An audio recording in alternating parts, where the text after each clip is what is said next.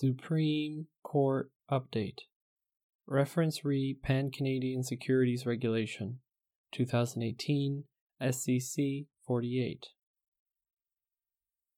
The federal government and the governments of Ontario, British Columbia, Saskatchewan, New Brunswick, Prince Edward Island, and Yukon have proposed to implement a national cooperative system for the regulation of capital markets in Canada, the cooperative system.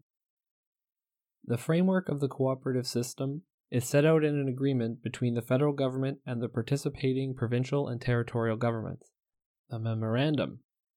The main components of the cooperative system include a model, provincial and territorial statute, the Model Provincial Act, that deals primarily with the day to day aspects of the securities trade, a proposed federal statute, the Draft Federal Act, that is aimed at preventing and managing systemic risk and which establishes criminal offenses relating to financial markets, and a national securities regulator, the authority, charged with administering this coordinated regime. The authority and its board of directors are to operate under the supervision of a council of ministers, which will comprise the ministers responsible for capital markets regulation in each participating province and the federal minister of finance.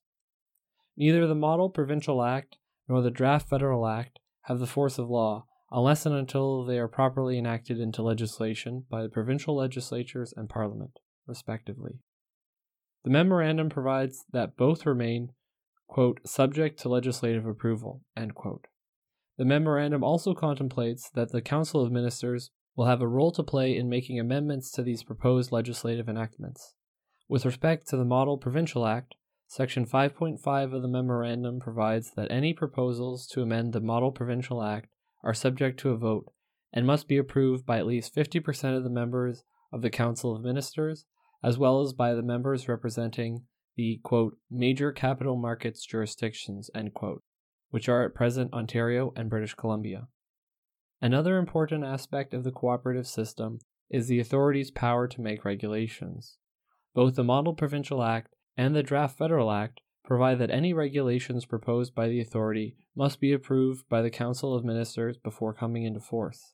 Section 5.2 of the memorandum lays out the voting requirements that apply to the approval of proposed regulations. The Government of Ontario the Government of Quebec referred the following two questions pertaining to the cooperative system to the Quebec Court of Appeal. 1.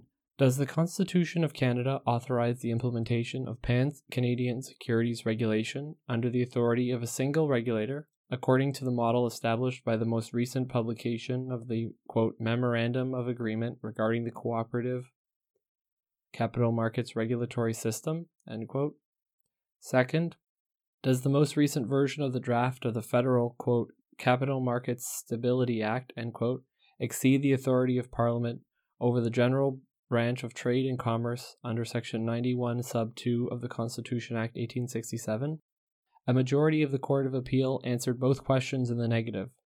In response to the first question, the majority concluded that the cooperative system was unconstitutional because the process for amending the Model Provincial Act, and in particular the requirement that any amendments thereto be approved by the Council of Ministers in accordance with Section 5.5 of the Memorandum, has the effect of fettering the sovereignty of the participating provinces and territories' respective legislatures. The majority also opined that the process for making federal regulations, as set out in the Draft Federal Act and the Memorandum, is inconsistent with the principle of federalism because it allows certain provinces to effectively veto the adoption of a federal regulation.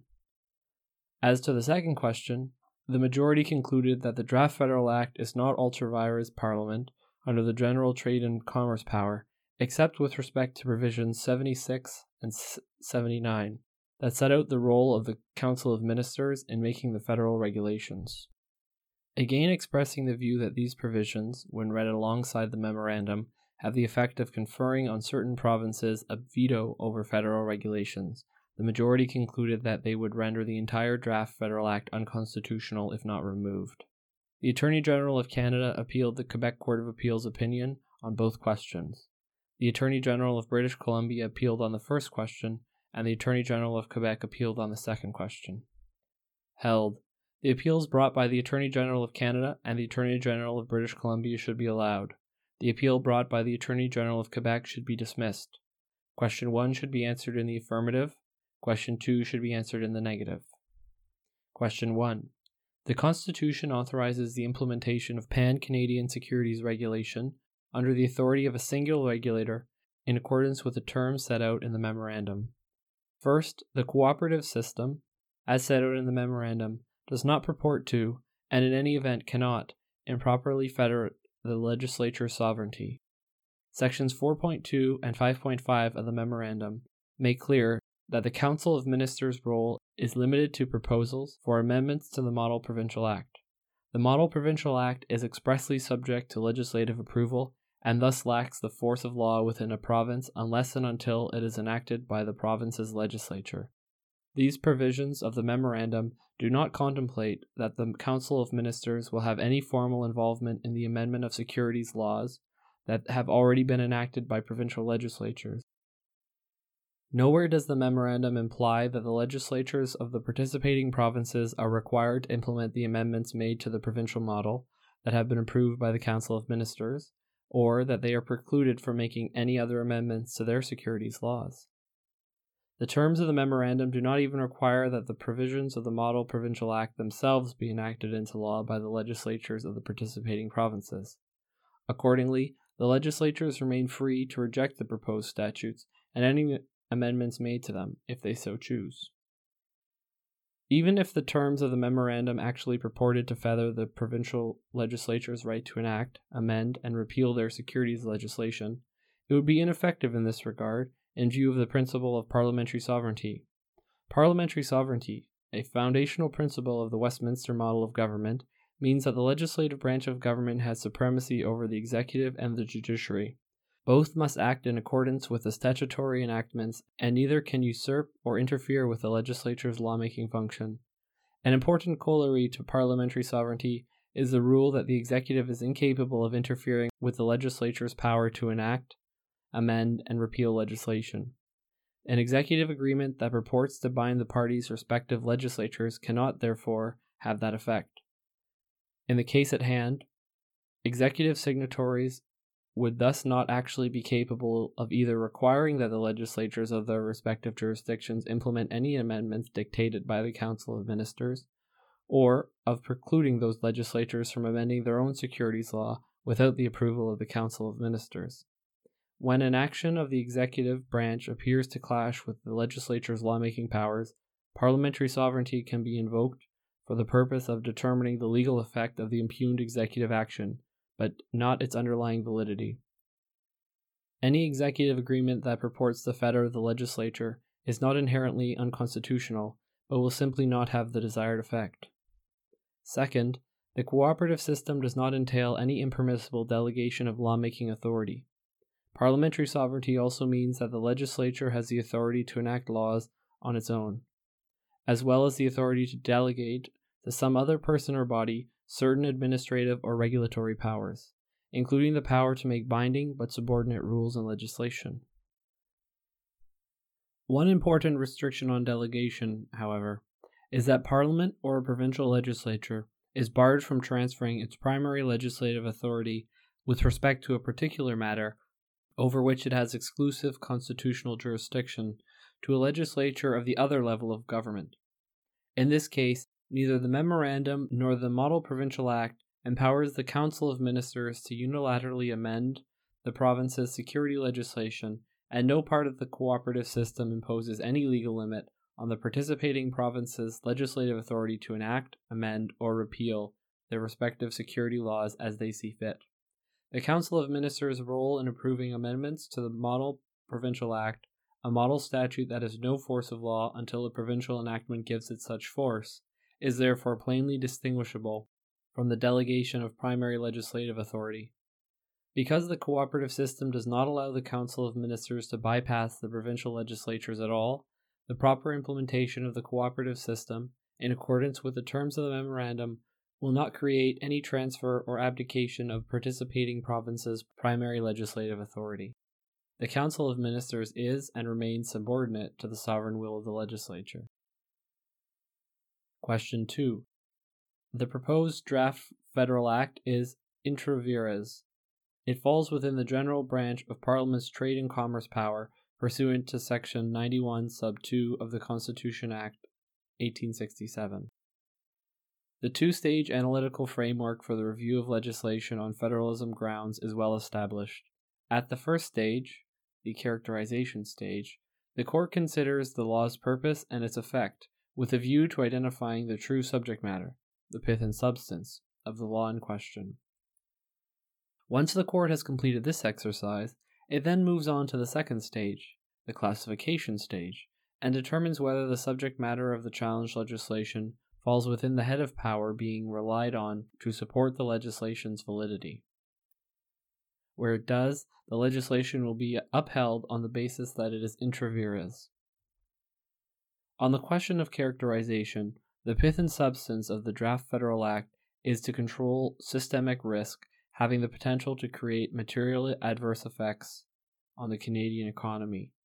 The Draft Federal Act's preamble, its stated purposes at Section 4, and the authority's statutory mandate at Section 6 together suggest that the federal government's role in regulating capital markets is limited to the detection, prevention, and management of risk to the stability of the Canadian economy, as well as to the protection against financial crimes. The concept of systemic risk is specifically invoked throughout the Draft Federal Act as a means of limiting the scope of federal regulatory powers. Systemic risk can be understood as having three constituent elements. The risk must represent a threat to the stability of the country's financial system as a whole, it must be connected to the capital markets, and it must have the potential to have a material adverse effect on the Canadian economy. Moreover, the Draft Federal Act does not contain provisions that go to the day to day regulation of all aspects of security trading. Properly understood, therefore, the intention is not that the Draft Federal Act will displace provincial and territorial securities legislation. It was instead designed to complement these statutes by addressing economic objectives that are considered to be national in character.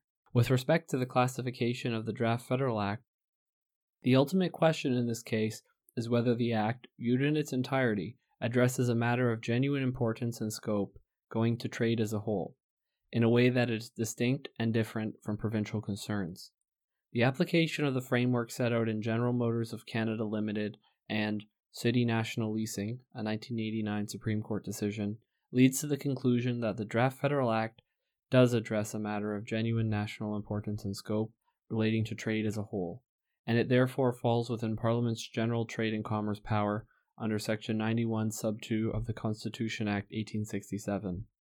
The preservation of the integrity and stability of the Canadian economy quite clearly has a national dimension, and one which lies beyond provincial competence. Moreover, the fact that the federal government's foray into securities regulation under the Draft Federal Act is limited to achieving these objectives supports the validity of the proposed statute. Lastly, the manner in which the Draft Federal Act delegates the power to make regulations accords with Parliament's constitutional powers, meaning that sections 76 to 79 of the Draft Federal Act have no impact on its constitutionality. There is nothing problematic about the way in which the Draft Federal Act delegates the power to make regulations to the authority under the supervision of the Council of Ministers. The legislature has the broad authority to delegate administrative powers including the power to make legally binding rules and regulations to a subordinate body. In exercising its sovereign legislative powers, Parliament has the authority to confer on a statutory body, in this case the Council of Ministers, the power to approve or reject proposed subordinate regulations, even if some members of that body are representatives of certain provinces. The delegation of administrative powers in a manner solicitous of, or even dependent upon, provincial input is in no way incompatible with the principle of federalism, provided that the delegated legislature has the constitutional authority to legislate in respect of the applicable subject matter in the first place.